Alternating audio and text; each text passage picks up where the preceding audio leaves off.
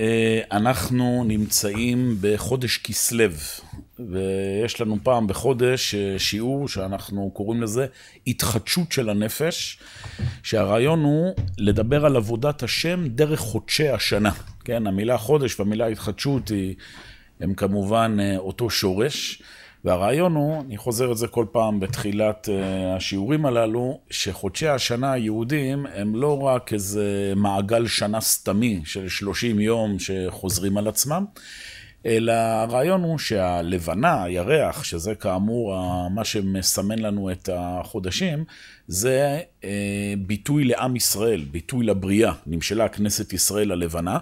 שכמו שהירח והלבנה הם אה, הולך ומתחדש כל חודש, נכון? זה מתחיל האור, לאט לאט מגיע עד לשיא החודש, ואז יש דעיכה, ואז יש שוב התחדשות.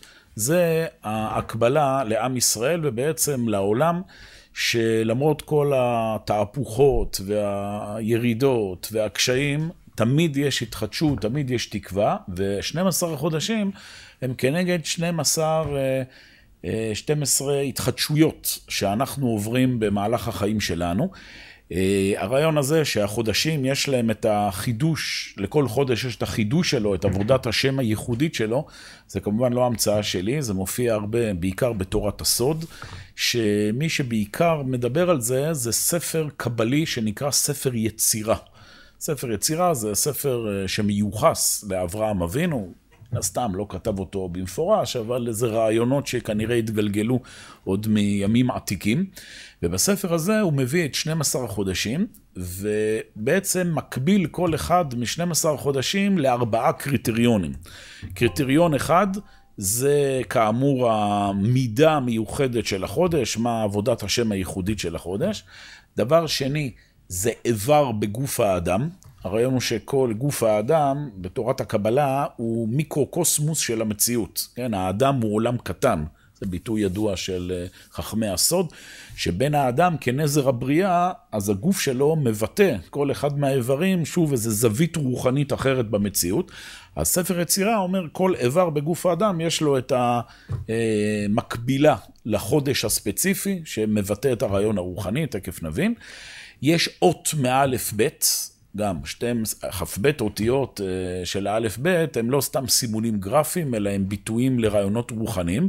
אז 12 אותיות מתוך האלף-בית בוחר אותם הספר יצירה ומצמיד כל אות לחודש אה, ספציפי. והדבר המתבקש, יש לנו 12 חודשים ויש לנו כמובן 12 שבטים בעם ישראל. אז כל שבט יש לו את החודש הייחודי שלו. אז זה כאמור המסגרת הכללית, כבר בסדרה הזו הספקנו ללמוד על אה, חודשים אה, תשרי, חשוון, כבר אלול, אני לא זוכר אם הספקנו, אני מניח שגם. וכעת אנחנו מגיעים לחודש כסלו, וחודש כסלו, על פי ספר יצירה, המידה שמיוחדת לחודש כסלו זו מידת הביטחון. אמונה וביטחון בקדוש ברוך הוא. למה? אני נותן פה קריאת כיוון, ואנחנו נרחיב את זה אה, בהמשך השיעור, שכסלו אה, זה הלילה, אתם מבינים? זה תקופת החורף. הלילות מתארכים והימים מתקצרים, וזה באופן טבעי יוצר תחושה של פחד, תחושה של חשש. אנחנו מעבירים עכשיו את השיעור הזה בשנה שאנחנו מצויים בעיצומה של מלחמה, מלחמת אה, שמחת תורה, מלחמת חרבות ברזל, אז תכף נקביל את זה גם למציאות שאנחנו חווים. תקופה אפלה, ודווקא בתקופה האפלה הזו, אנחנו צריכים ביטחון בקדוש ברוך הוא. אז זה דווקא מיוחד לחודש כסלו.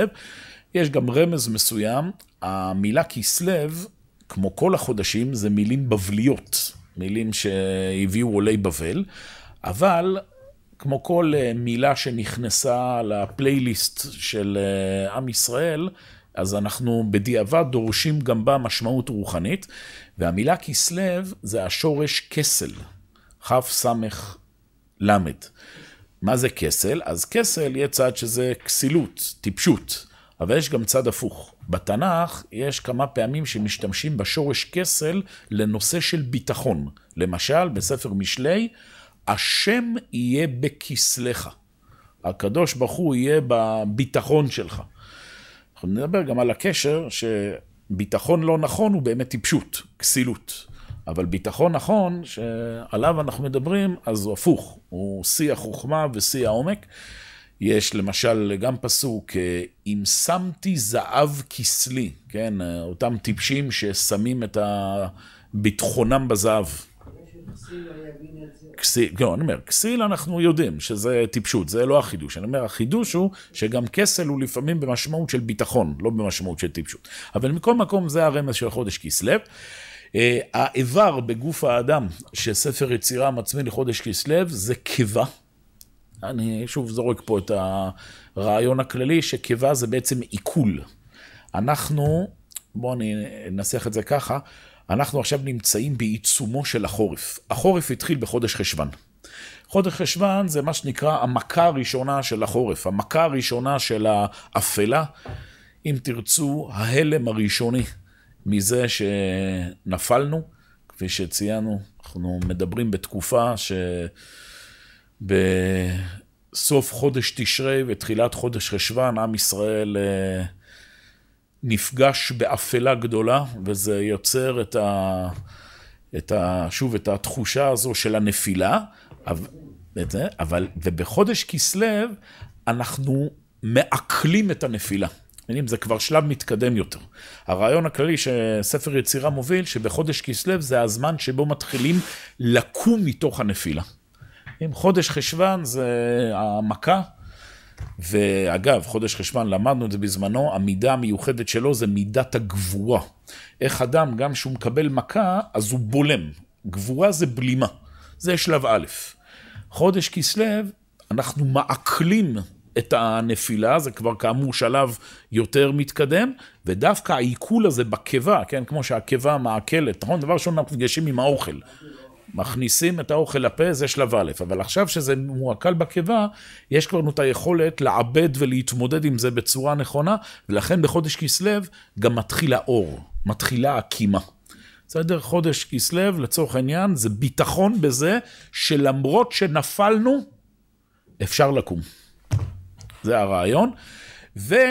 והשבט משבטי ישראל שמתאים לחודש כסלו, נו, יש להם מישהו רעיון? מי השבט שמבטא... מכבים, אתה צודק, אבל... אה, לוויים, למה? לוויים זה כהונה, זה הם... שמעון, אוקיי. אתם זורקים אה, כל מיני רעיונות, האמת שכמו תמיד אפשר לחבר כל שבט, כל שבטי ישראל, יש להם גם את המימד, אבל ספר יצירה מדבר על שבט בנימין. מעניין. למה? שבט בנימין זה שבט שיש לו תפקיד בעם ישראל. הוא שבט שמגיע בזמן שעם ישראל על הפנים, ואז הוא מצליח להושיע את ישראל לא באופן מלא, באופן זמני, מה שנקרא, הוא, הוא מגיע ברגעים כאלה שהעסק פה מתפורר, עושה תשואה, ואז נעלם מעל במת ההיסטוריה. דוגמה, שאול. נכון? שאול הוא שבט בנימין. עם ישראל נמצא בתקופה קשה בידי פלישתים, מגיע שאול, שאול זה מלכות שעה, נכון? שאול מגיע במצב שאין אין מלך בישראל, איש הישר בעיניו יעשה, נמכרנו ביד פלישתים הכל, שמואל הנביא נותן לשאול עכשיו את הכוח, תושיע את ישראל, תילחם באנשי יבש גילה, תילחם בפלישתים וזה. עכשיו, שאול בסוף נפל, אבל הוא זרע את הזרעים למשיח בן דוד. והנה, משיח בן דוד, שבט יהודה, זה כבר ההמשך, אותו דבר. מתי היה לנו עוד בהיסטוריה איזה נפילה וקימה? משבט בנימין? מרדכי, מרדכי יהודי, איש ימיני, משבט בנימין. גם מציאות אפלה, חשיכה, מגיע איזה דמות שפעם ראשונה אנחנו שומעים עליה, וזהו, אחרי זה לא שומעים עליה שוב. מקים, מרים את עם ישראל, ועם ישראל ממשיך. וזה קשור גם כמובן למכבים, שתכף ניגע בהם, למרות שהם לא משבט בנימין, זה צריך לחשוב איך אנחנו מסדרים את זה. נמצא איזה משהו שהמכבים גם היו בשבט בנימין.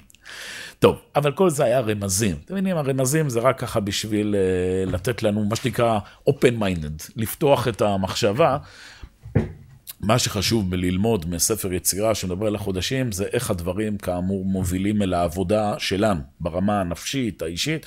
אז הנה, בחודש הבא, חודש חשוון, דיברנו על גבורה, איך אדם בונה לעצמו גבורה, למרות שהוא מקבל את המכה, איך אדם מצליח להתעשת, גם כאשר, אה, דיברנו על גשם גם, שזה גשם זה משהו שיורד טיפות-טיפות, גשמים יורדים בגבורה, אז אותו דבר גם לחודש כסלו יש את המרכיבים שלו.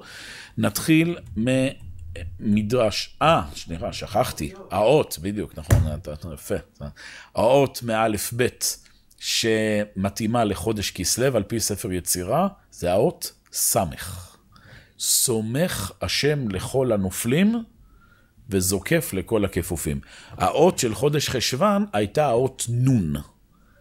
דוד המלך, כזכור, לא הזכיר את האות נון במזמור אשר יושב ביתך, למה? כי האות נון נפלה לא תוסיף קום בתולת ישראל. יש באות נון משהו שמבטא נפילה. כמו שאמרנו, חודש חשוון זה הכאפה שחוטפים לפנים, נפלנו. לא, רק כתב"ש, הוא עושה שם אותיות אה, ככה בצורה מפוזרת, הוא פשוט מצמיד אותיות. אה, ואומרת הגמרא שלמרות שדוד לא הכניס את האות נון, אף על פי כן, סמכן דוד המלך, שנאמר, הוסיף את האות סמך, שנאמר, סומך השם לכל הנופלים, זוקף לכל הכיפופים. קיצור, גם אותו רעיון, שחודש כסלו, יש בו משהו שסומך אותנו אחרי הנפילה. וזה כאמור מדרש, שימו לב. אומרת הגמרא במסכת עבודה זרה, דף ח' לפי שראה אדם הראשון יום שמתמעט והולך.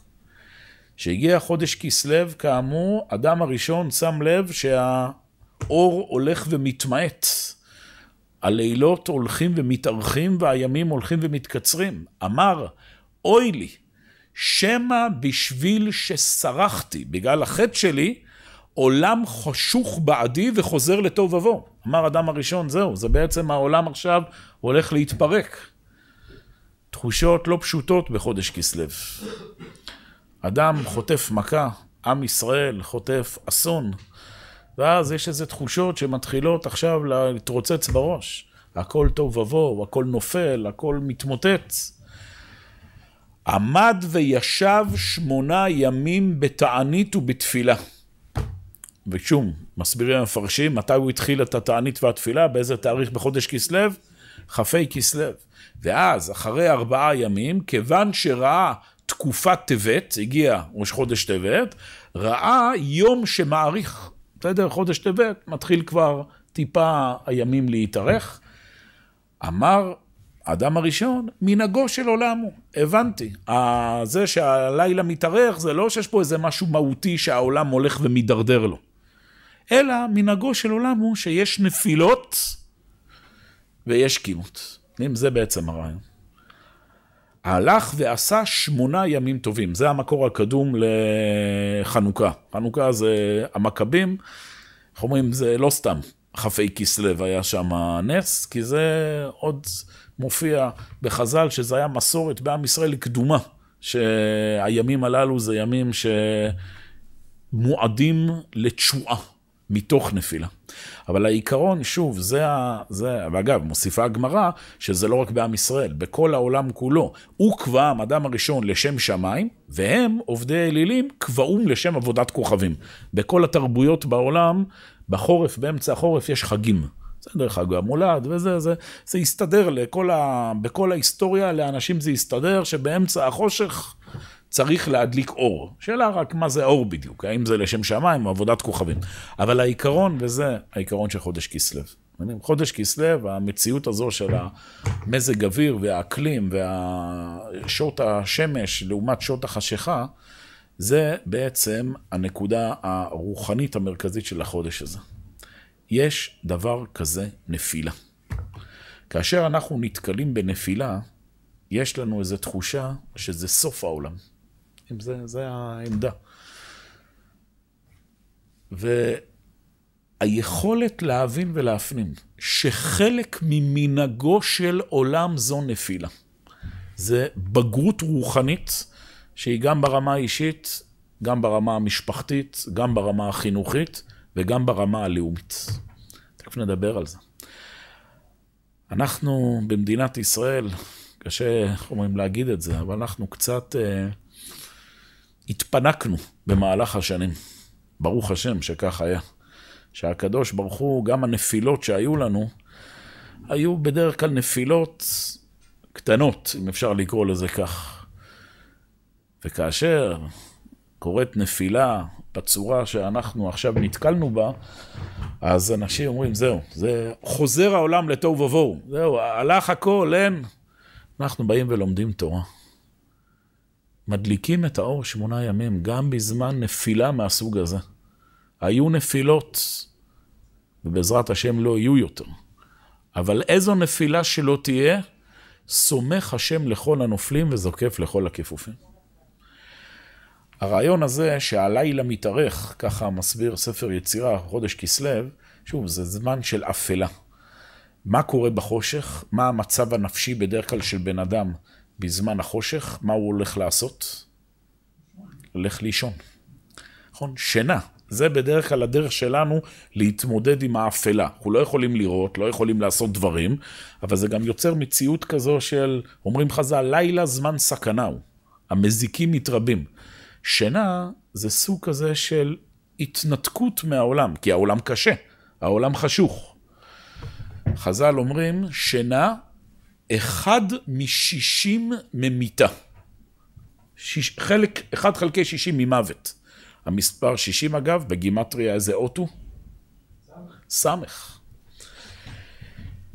יש משהו בשינה שהוא מוות. שוב, הרעיון של שינה זה משהו שאדם מתכנס לעולם שמתנתק לכאורה מעולם החיים. אבל, מה קורה בשינה? יש עוד דבר. בתוך השינה, בתוך התחושה הזו של האפלה ושל הערפל ושל החשיכה, מה קורה לנו בזמן השינה? צמיחה. צמיחה, אבל איך זה קורה מבחינה פיזיולוגית, מה קורה לנו בשינה? איך? זה אתה צועק, הגוף גדל, אני מדבר מבחינה עכשיו אה, פיזיולוגית תודעתית. מה, מה קורה, מה התופעה הכי חשובה לנו בזמן השינה? חלום. חלום. חלום, אומרים חז"ל, אחד משישים בנבואה. יש איזה מנגנון שהקדוש ברוך הוא יצר בעולם, שבזמן שאנחנו נמצאים בחשיכה, ושוב, אי אפשר לראות את המציאות החיצונית. המציאות החיצונית נראית קשה, נראית נפולה, דווקא אז אנחנו מתכנסים פנימה, ובחלום אדבר בו. יש איזה רגע שהחלום, דווקא בגלל, שוב, שהמציאות החיצונית קורסת, דווקא כשישנה נפילה, מאפשר לנו לגעת בנקודה הפנימית. חלום זה אחד משישים בנבואה. יש משהו בחלום להגיד בבוקר חסדך ואמונתך בלילות.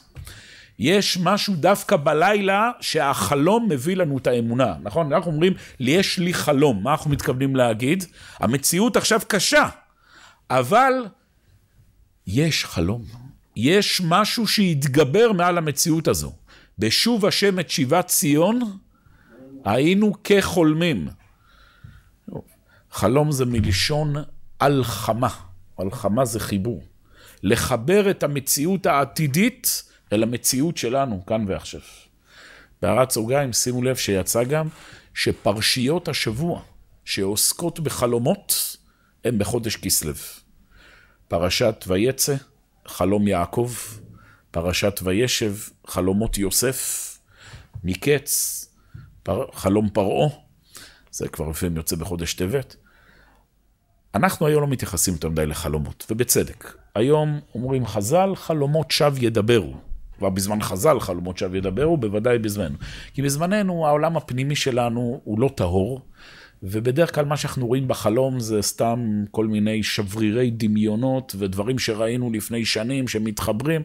בסדר, אני מקדים פה מראש לכל מי שמתכנן... אה, לתכנן את חייו, על, בדיוק, על ידי חלומות, אז uh, שלא יעשה את זה, ואני יכול לכם בתור אב, אני מקבל הרבה הרבה שאלות בסגנון של uh, סבתא שלי ראתה בחלום כך וכך, ומה עושים, וסיפור שאני נהגתי כבר, סיפרתי כמה פעמים, פעם התקשרה אליי מישהי, אומרת לי, ב... היא אומרת לי, היא קלה ערב החופה, היא אומרת לי, סבתא שלי חלמה חלום שיהיה שלושה עורבים שחורים מעל החופה. אומרת לי, האם זה סימן שצריך לבטל את החופה? אמרתי לה, יש איזה בעיה, משהו וזה, לא אומרת, לא, הכל טוב, הכל מושר. אז אמרתי לה, בסדר, זה היה בטלפון, אמרתי לה, חכי שנייה, חיכיתי שתי דקות, ואז חזרתי, אמרתי, תקשיבי, פתחתי בספרים הקדושים, ביטלתי את הגזרה. העורבים ימותו, והחופה תתקיים כרגיל. ובאמת, החופה התקיימה כרגיל. תדעו לכם, מי שצריך בסוף השיעור הזה התרת חלומות, שיבוא אליי. כן. זה קשור.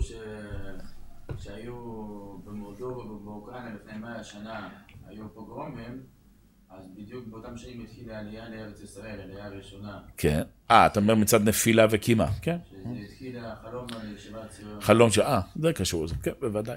ישיבת ציון כחולמים, מתוך הקושי האדיר. ומי שאלה זה אלה שעשו להם פוגרומים.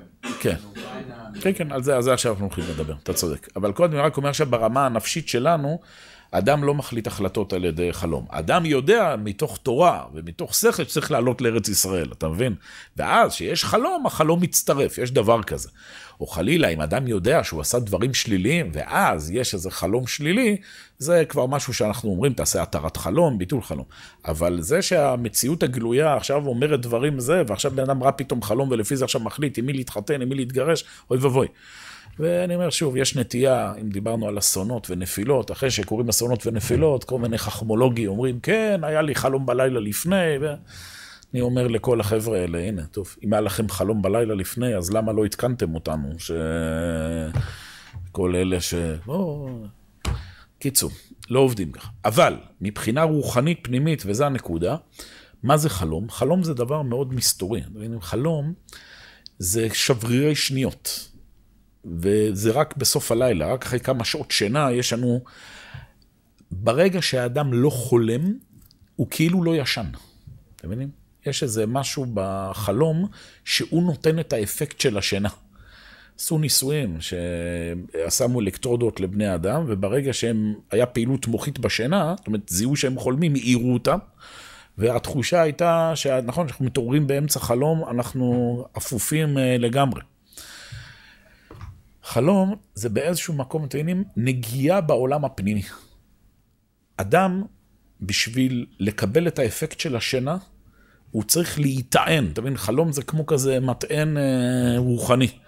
ואם אדם לא ניתן, אם אדם לא חלם, הוא לא ישן, הוא מת.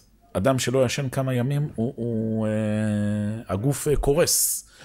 יש משהו בחלום הפנימי שהוא זה שנותן לבן אדם את ה... בעצם את היכולת לחיות.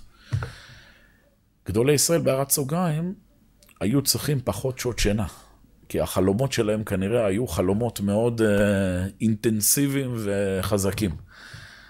הגאון מווינה היה ישן שעתיים מתוך 24. כל שש שעות היה חצי שעה מניח את הראש על, ה... על הסטנדר, משהו כזה, ואז מתעורר.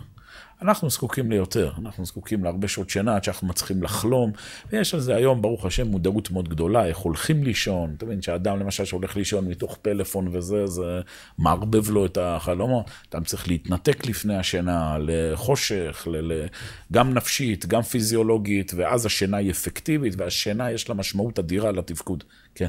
ואנשים ימשרו תורה לפני השינה. מה זה? זה בסדר, זה טוב. תראה, האידיאל זה להירדם מתוך קריאת שמע על המיטה. אבל אה, אם בן אדם למד תורה, הכי טוב זה לעשות דברי תורה לפני השינה. אז אם נרדמת תוך כדי דברי תורה, זה בסדר. אבל הכי טוב אם אתה יכול לשמוע משהו לפני התורה, ללמוד משהו לפני השינה. יש גם עושים חשבון נפש, שזה גם כזה לסדר את, ה, את היום, היה לסדר את הנפש, ואז אומרים קריאת שמע, ונרדמים מתוך ברכת המפיל. זה האידיאל. זה ככה הולכים לישון בעם ישראל. ואז השינה היא אפקטיבית וזה. אז אנחנו היום באמת צריכים מעטפת שלמה. בואו, אני פשוט חייבים להתקדם, מחילה. כן, שאלה אחרונה. אז אה, עכשיו שיש לנו את המשבר הזה, התפילה, אז מה החזון, מה מה החלום שאנחנו... החלום זה שעם ישראל יקום, זה בדיוק מה שאני מנסה לעשות. דיברנו, דבר ראשון, בכוונה הורדתי את זה לרמה האישית, בסדר? רמה אישית, כל אדם הולך לישון וזה, אז בתוך השינה יש לו חלום, שהחלום זה התקווה, החלום זה בעצם מה שנותן לו את הכוח לקום ומתוך הנפילה, מתוך החשיכה וכולי. זה קל וחומר נכון בתוך אומה. בסדר? וזה המציאות שלנו עכשיו. אנחנו אה, נמצאים בתוך, לא נעים להגיד, בתוך איזה שינה רעה, לא חלום רע, שינה רעה. אנחנו נמצאים עכשיו באיזו תקופה שאנשים הרבה אומרים, שמע, אני, אני מרגיש שאני נמצא בתוך סיוט מתמשך. כן, אז אה, באמת, אסון גדול, שאחרי זה מתגלגל למלחמה ולקשיים. ו... אבל דווקא זה, אתם מבינים? דווקא ברגעים האלה של הנפילה, זה יכול לתת לבן אדם ללכת ולצמוח בצורה שהוא לא היה צומח אם לא הייתה נפילה. יש uh, משפט של חז"ל במסכת ברכות. אם רואה אדם שהתפלל ולא נענה, יחזור ויתפלל. שנאמר, קווה אל השם, חזק ויאמץ ליבך, וקווה אל השם.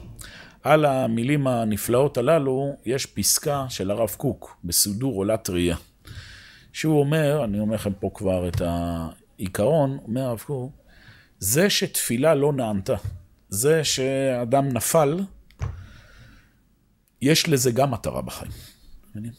לכל נפילה, לכל אכזבה, גם זה מכוון מאת הקדוש ברוך הוא. כי כנראה יש איזה כוחות בנפש, כוחות בעם ישראל, שלא יכולים לצאת בלי הנפילה הזו. קווה אל השם, חזק ויאמץ ליבך, כי, זה, כי ה, התקווה לכאורה לא התממשה. ושוב קווה אל השם. דווקא הנפילה היא מביאה לחיזוק התקווה אל השם.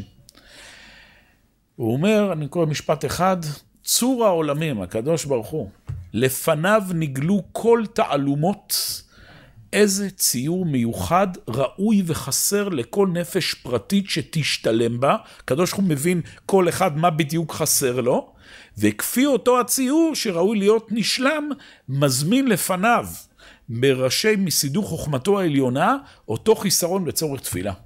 זאת אומרת, הקדוש ברוך הוא, כל חיסרון הוא מכוון בדיוק כדי שבן אדם מתפלל להשלים את החיסרון הזה, ולפעמים, כשלא יספיק הציור להשתלם כראוי בכל עומקו, בנפשו, בכל גופו, אז התפילה מתאחרת, וזה, יש נפילה, יש כישלון, וזה עכשיו גורם לבן אדם לחזור עכשיו עוד יותר לעומק ולהשלים את החיסרון שלו.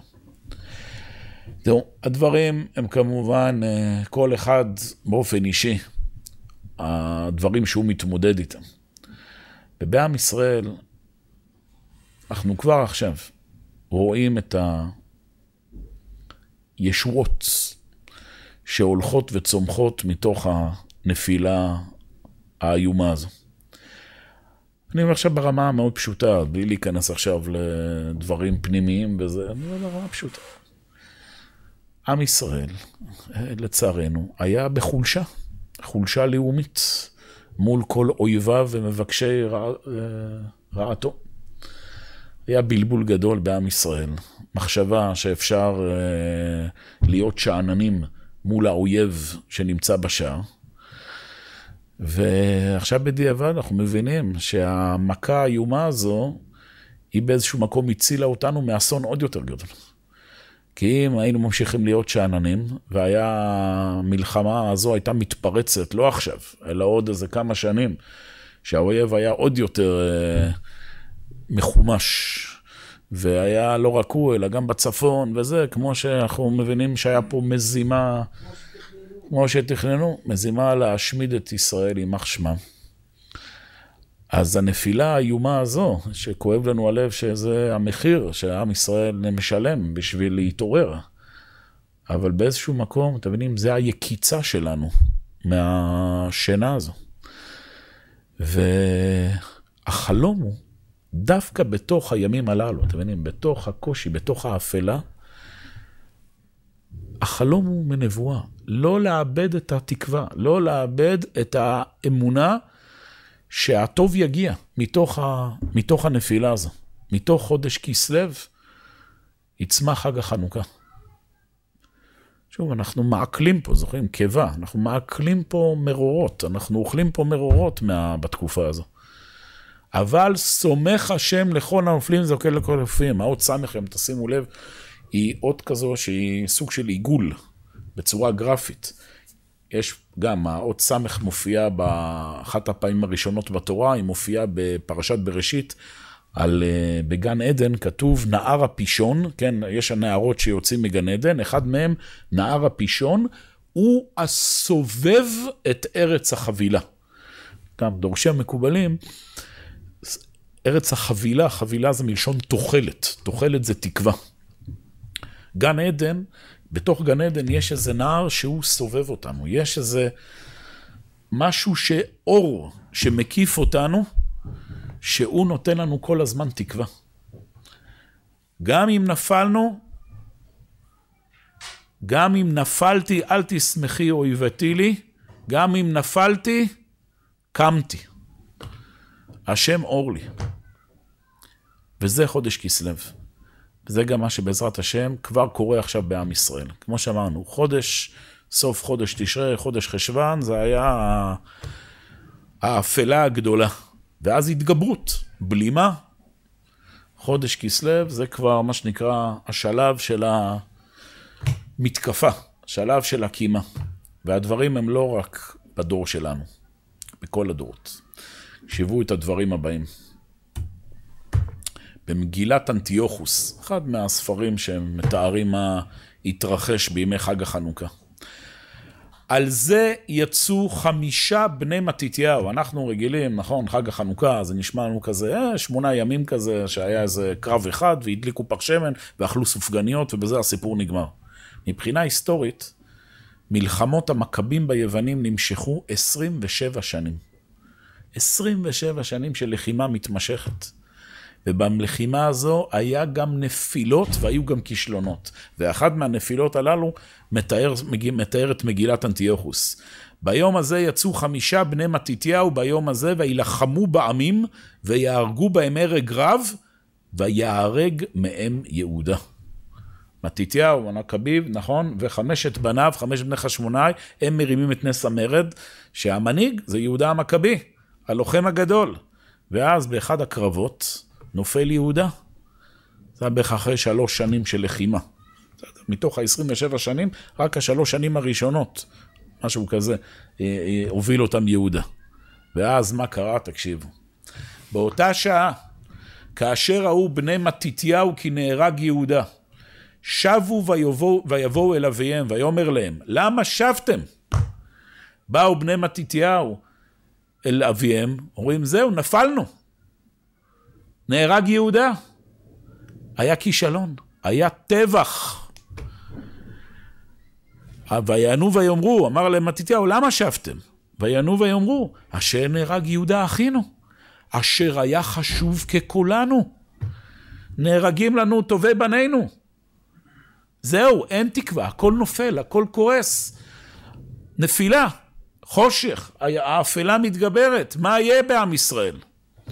ויען מתתיהו אביהם ויאמר עליהם, אני אצא עמכם ואילחם בעמים, פן יאבדו בית ישראל, ואתם נבהלתם על אחיכם?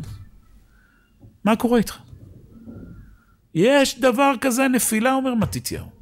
שכחתם מה זה חודש כסלו? שכחתם מה זה ספר יצירה? שכחתם שיש דבר כזה חלום של תקווה בתוך הנפילה. ויצא מתתיהו ביום ההוא עם בניו, וילחמו בעמים. ואלוהי השמיים נתן כל גיבורי העמים בידם, ויהרגו בהם הרג רב. כל אחוזי, כל אחוזי חרב וכל מושכי קשת, שרי החיל והסגנים, לא נותר בהם שריד, וינוסו שאר העמים למדינות הים. ככה זה עובד בעם ישראל. נפילה זה המקום שמשם מתחילים לצמוח. אני אומר שוב, זה דברים שעוד אי אפשר עוד ל... ל, ל, ל עוד קשה, מה שנקרא, להכריע בהם דברים ברורים, כי אנחנו נמצאים בעיצומה של המערכה.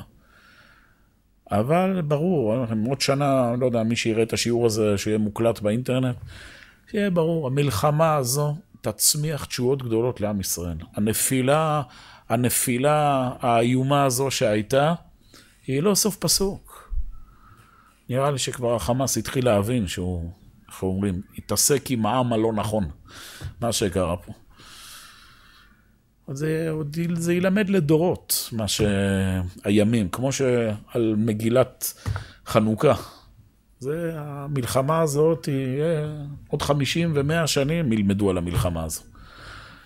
גם על הנפילה הגדולה, על המחדל הגדול, מה גרם לו, השינה הזו, הישנוניות שעם ישראל אה, היה בה בשנים האחרונות, אבל גם על החלום הגדול בתוך המלחמה, על התשואה שתצמח. לכן פה לסיום עוד דבר אחרון. מה זה? שבע שבע בנימין, נכון. אה, אה, מה אתה... זה לא חשבתי. טוב, זה אני, זה דווקא, אתה יודע, בנימין אמרנו מגיע לזמן מסוים ואז אה, לא ממשיך. אז טוב, אולי, טוב, לא ניכנס ל...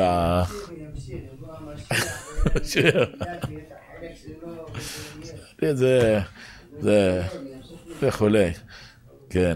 טוב, זה לא ניכנס לזה, אבל אני רוצה להראות לכם שוב משהו בהיסטוריה. זה משהו שאני אלמד כל פעם לפני חנוכה, והשנה עוד יותר. תקשיבו טוב. לפני 80 שנה, 83 שנים ליתר דיוק, פרצה מלחמת העולם השנייה, בסדר? מלחמת העולם השנייה, הצבא הגרמני היה הצבא המיומן ביותר באירופה, כי כל גם ארצות אירופה החופשיות היו בשנטי שלהם שיש שלום, ולנסות לפייס את היטלר, ומכירים את כל הסיפור. הגרמנים פרצו, והמלחמה תכלס פרצה שהם פלשו לפולין, ואז הבינו שאין מה לעשות, חייבים לצאת להילחם נגדו. אבל שוב, הצבא הגרמני היה מיומן, חזק, כבש שם ארצות כמו כמו דומינו, כל המדינות נפלו, והשיא היה שכבשו את צרפת. לכבוש את צרפת אז זה כמו היום לכבוש את ארצות הברית. זאת אומרת, זו הייתה המדינה הכי חזקה באירופה שניצחה את גרמניה במלחמת העולם הראשונה.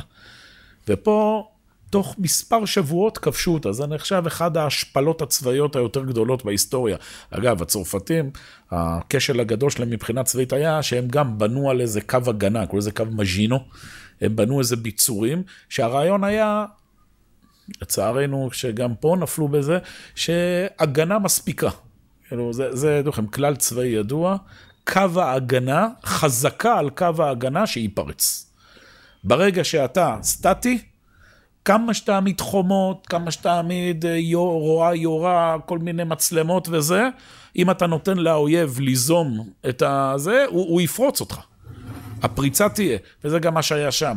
קו מז'ינו, אה, מה שעשו הגרמנים, פשוט עשו עיקוף. לקחו את הטנקים שלהם דרך בלגיה, דרך הערי הארדנים, ונכנסו לצרפת מהצפון, תוך מספר שבועות מוטטו את צרפת. עכשיו, בריטניה, שהייתה המעצמה השנייה בעולם, היא שלחה את כל צבא היבשה שלה, 400 אלף חיילים בריטים, לעזור לצרפת נגד הגרמנים. הם הפסידו. הגרמנים גם הביסו גם אותם. ואז שרידי הצבא הבריטי נסוגו לרצועת חוף בצרפת שנקראת דנקרק. זה נכון, בין אנגליה לצרפת יש את תעלת למאנץ', ואחד החופים שגובלים לתעלת למאנץ' במערב צרפת זה דנקרק. הגיעו לשם משהו כמו 350 אלף חיילים בריטים, שהם היו חשופים על החוף. אם הגרמנים היו מחליטים להפציץ את החוף, המלחמה הייתה מסתיימת. הם היו משמידים את הצבא הבריטי, וזהו, גרמניה הייתה שולטת בעולם. קרה נס שעד היום לא לגמרי מבינים מה זה, הנאצים חיכו יום-יומיים, וביום-יומיים האלה הבריטים שלחו את כל הספינות שלהם מבריטניה, חצו, מה זה? כן, גם של אזרחים, עם השוטים, הכל, קוראים לזה מבצע דינמו. הם הגיעו לחוף ופינו את חיל המשלוח הבריטי. תוך יומיים, משהו כזה, הצליחו לפנות 350 אלף חיילים בריטים, שזה בעצם הציל את הצבא הבריטי, שהגיע לחוף מבטחים בבריטניה. אבל, עדיין, גרמניה כבשה, ניצחה בצרפת, וגם כל הציוד הצבאי הבריטי נשאר בצרפת, כל הטנקים וזה, נשארו חיילים. כמובן שהמורל היה שפוף בבריטניה, אוקיי, הצלנו את הצבא, אבל הגרמנים... ואז היטלר הודיע שהוא הולך לפלוש לבריטניה, זה הדבר הבא, והוא הציע לבריטניה הסכם שלום. ויחסית אגב הסכם שלום הוגן, הוא אמר להם, אתם תשארו באי שלכם ותשלטו באימפריה, בהודו וזה, אני אשלוט באירופה. הפרלמנט הבריטי לחץ על ראש הממשלה של אז, ווינסטון צ'רצ'יל, להיכנע. זה באמת היה נראה הכי הגיוני אז, להיכנע במצב הזה. ואז ווינסטון צ'רצ'יל נתן שורה של נאומים, שהם נחשבים עד היום הנאומים הכי גדולים שנאמרו בהיסטוריה של, ה... של לפחות העשרות שנים האחרונות. אתם יכולים אחרי זה למצוא את הנאומים האלה ביוטיוב, זה נאומים ששודרו ברדיו. והנאום, תקשיבו טוב לנאום, מה שהוא אומר בימים הללו. אני מבקש לומר לבית הפרלמנט מה שאמרתי לחברים בממשלה. אין לי מה להציע לכם, מלבד דם, יזע ודמעות. לא מנצחים על ידי פינויים, כן, כולם התרגשו, וואו, הצלחנו לפנות את הצבא הבריטי. הוא אומר, אל, אל תייפו את המפלה. נפלנו, זה שהצלנו את הצבא, זה. אומר, בהקבלה לימינו. היה פה מחדל, וואחד מחדל, אסון בקנה מידה היסטורי, מה שקרה בשמחת תורה תשפ"ד. אבל, תראו איך מדבר מנהיג. איך מדבר אדם, ותכף תראו מאיפה הוא קיבל את הכוחות. לקום מתוך החשיכה, לקום מתוך הנפילה. הוא ממשיך. לפנינו שעת מבחן מן הסוג החמור ביותר. צפויים לנו שנים ארוכות של מאבק ושל סבל. אתם שואלים אותי מה המדיניות שלנו? אני עונה. לצאת למלחמה, בים, ביבשה, באוויר, במלוא עוצמתנו ובכל הכוח שיוכל האל הכל יכול, the mighty God, ככה זה באנגלית, האל הכל יכול להעניק לנו, לצאת למלחמה על רודנות נוראה, שחשוכה ונוראה ממנה לא נרשמה מעולם בקטלוג האפל של פשעי האנושות. הוא עוד לא הכיר את החמאס, צ'רצ'יל. הוא... אתם שואלים מה מטרתנו? אני יכול לענות במילה אחת, ניצחון. הוא המציא אז את ה-V, ויקטורי. ניצחון. ניצחון בכל מחיר. ניצחון למרות כל הפחד והזוועות. ניצחון ולא משנה, לא משנה כמה ארוכה וקשה תהיה הדרך, כי ללא ניצחון לא יהיה לנו קיום. אנו נוכיח שאנו יכולים להגן על האי המולדת שלנו, לצאת מסערת המלחמה, לשרוד מול רוע העריצות, ואם יידרש, במשך שנים. אם לא תהיה ברירה, לבדנו, בכל מצב. על כולנו ירד לילה ארוך וחשוך של ברבריות. אומרת לכם, זה, זה הימים הללו. שאפילו כוכב אחד של תקווה לא זורח בו, אלא אם כן ננצח. ואנחנו ננצח. אנחנו לא נהסס ולא ניכשל. אנחנו נמשיך עד הסוף. אנחנו נילחם בצרפת, נילחם בימים ובאוקיינוסים, אנחנו נילחם באוויר, נילחם בחופים, נילחם באדמות הנחיתה, נילחם בשדות וברחובות, נילחם על הגבעות, אנחנו לעולם לא ניכנע. לעולם לא ניכנע לשעבוד ולהשפלה. יהיו המחיר והסבל אשר יהיו. זו אחת התקופות הנוראות בהיסטוריה שלנו, אך ללא שמץ של ספק, גם אחת הנשגבות בתולדותינו. ואז תראו איך הוא מסיים את הנאום. לפני מאות שנים, אומר צ'רצ'י, נכתבו מילים שיהיו לנו סיסמת הקרב והקריאה לדגל לכל לוחמי האמת והצדק. ואז הוא מצטט מספר המכבים, מהמלחמה של יהודה המכבי. הציטוט הוא כזה, יהודה המכבי עומד מול הלוחמים שלו, גם אחרי כישלונות. שוב, מלחמה זה לא כל מלחמה זה מלחמת ששת הימים שיש רק ניצחונות. במלחמה יש גם נפילות, יש גם אבדות, יש גם הרוגים, יש אסונות. אומר יהודה המכבי ללוחמים שלו, התעזרו והיו לבני חיל, והיו מוכנים לבוקר להילחם בגויים האלה אשר נאספו עלינו להשמידנו ואת מקדשנו. כי טוב לנו למות במלחמה, מלירות ברעות עמנו ומקדשנו. וכאשר יהיה הרצון בשמיים, כן יעשה. וזה המכבים, זה הבריטים במלחמת העולם השנייה, וזה עם ישראל עכשיו. אומר, אנחנו כבר שאלות, אומר לסיום. חודש כסלו, אמרנו, זה חודש של חשיכה. שוב, כבר עוד מימי האדם הראשון. אבל בתוך החשיכה הזו מדליקים אור. בתוך החשיכה הזו קמים ונופלים. זו מידת הביטחון. בסדר, הוא סוגר פה את כל מה שדיברנו בשיעור הזה. המידה המיוחדת, לפי תורת הקבלה, לחודש כסלו, זה מידת הביטחון. זה לא חוכמה להיות עם ביטחון כאשר הכל מצליח. לא חוכמה להיות עם ביטחון שהכל נראה בסדר. זה המבחן. כל אחד ואחת מאיתנו. זה הימים הללו, זה הימים. כל מה שלמדנו, כל מה שהתאמנו, כל מה שעבדנו, כל מה שהתפללנו, כל החיים, מתנקז לימים מה, הימים הללו. השנה ובכל שנה. יש קושי, יש נפילה, כואבים, מבכים את מתינו, אבל סומך השם לכל הנופלים וזוקף לכל הכפופים. אם תרצו, השנה, הרחמנו יקים לנו את סוכת דוד הנופלת. מלחמה הזו פרצה בשמחת תורה. סוכת דוד קיבלה מכה. מיד עכשיו הבית שלי בשדרות, הסוכה עדיין נמצאת שם, לא פירקנו אותה. אנחנו לא נמצאים בבית. הרחמנו הקים לנו את סוכת דוד הנופלת. אנחנו נקום מתוך הדבר הזה, וחודש כסלו, בעזרת השם, יוביל אותנו לתשועה גדולה, לאור גדול, במהרה בימינו.